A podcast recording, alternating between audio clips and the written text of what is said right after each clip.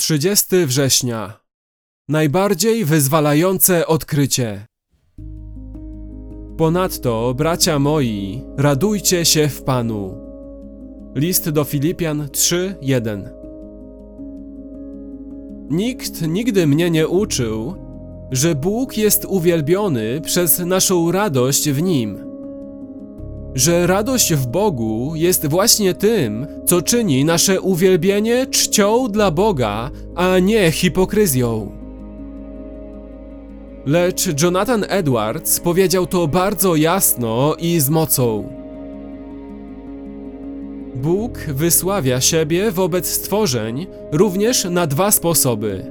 Pierwszy, ujawniając się ich zrozumieniu, drugi, objawiając siebie w ich sercach i w ich radowaniu i rozkoszowaniu się w swoich przejawach.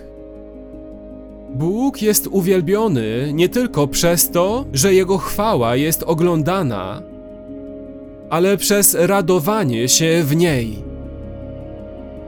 Gdy ci, którzy ją oglądają, rozkoszują się w niej, Bóg jest bardziej uwielbiany, niż gdyby jedynie ją oglądali.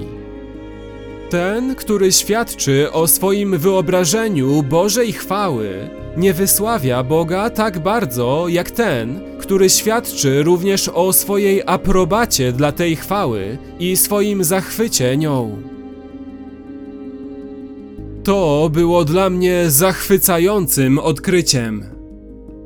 Muszę dążyć do radości w Bogu, jeśli mam uwielbiać Go jako najbardziej cenną rzeczywistość we wszechświecie. Radość nie jest tylko zwykłą możliwością obok uwielbienia. Jest niezbędnym składnikiem uwielbienia. Jest esencją uwielbienia.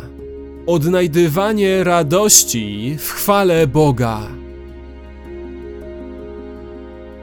Istnieje określenie na tych, którzy mówią o swoim uwielbieniu Boga, podczas gdy brak im radości w tym, co chwalą. Nazywamy ich hipokrytami.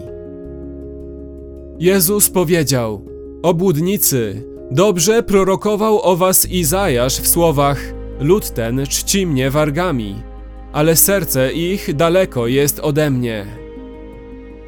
Mateusza 15, 7 i 8.